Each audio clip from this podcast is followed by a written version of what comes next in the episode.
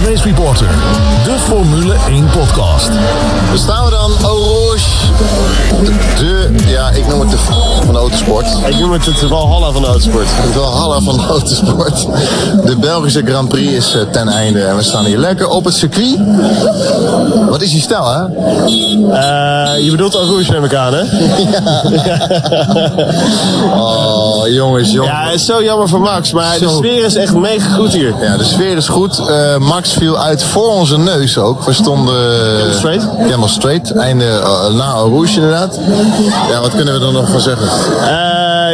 Helemaal niks. Hij sprak volgens mij duidelijke taal tegen Jack Ploy. En eh, het is wel redelijk klaar, eh, de relatie eh, met Red Bull. Er moet echt wat gaan. Renault, hè? Ja, Renault, ja, natuurlijk. Ja, oké. Ja, het, is, het, het is Ricardo werd weer derde, dus we hadden kunnen zeggen, Max had hij derde kunnen worden. Ricciardo profiteert weer en het is de zoveelste keer. Ik gun het hem enorm. Hij heeft enorm hard gevochten, ook na de safety car. herstart, prima gereden. Ook trouwens heel veel respect voor Lewis Hamilton. Die heeft echt Ja, mooi, hè? perfecte tweede gedeelte, ook na de safety car. Ging perfect op zijn gas, kwam goed weg bij Vettel. Vettel op de ultrasoft kon gewoon niet aanhaken. Nee, nog even een herstart. Toen eh, probeerde Vettel er voorbij te komen, lukte niet. Maar eh, hij heeft het goed gedaan. Weer zo'n mooie actie na de safety car. Hè? Lewis die lekker loopt te lekker loopt te etteren. Ja, en op precies het goede moment gaat hij op het gas. Dus hij loopt een beetje te klooien, een beetje links-rechts en bam, hij ging weg. En Vettel had het nakijken. Kwam nog heel even dichtbij. Eh, voor onze neus wederom. Ook helemaal zweet, maar ja, mocht niet baten.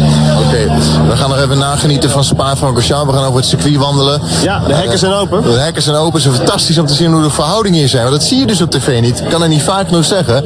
Maar we staan nu op Eau Rouge. Dat is bijna even hoog als het einde van start-finish. Ja, de diepteverschillen, je ziet het niet op tv, maar ik zet tegen mensen zeggen, kom echt een keer naar Spa. Dat is echt fantastisch. Bovendien, eh, Liberty Media, de nieuwe eigenaar van de Formule 1, heeft ook echt een fantastische fanzone eh, met heel veel leuke DJ's en artiesten.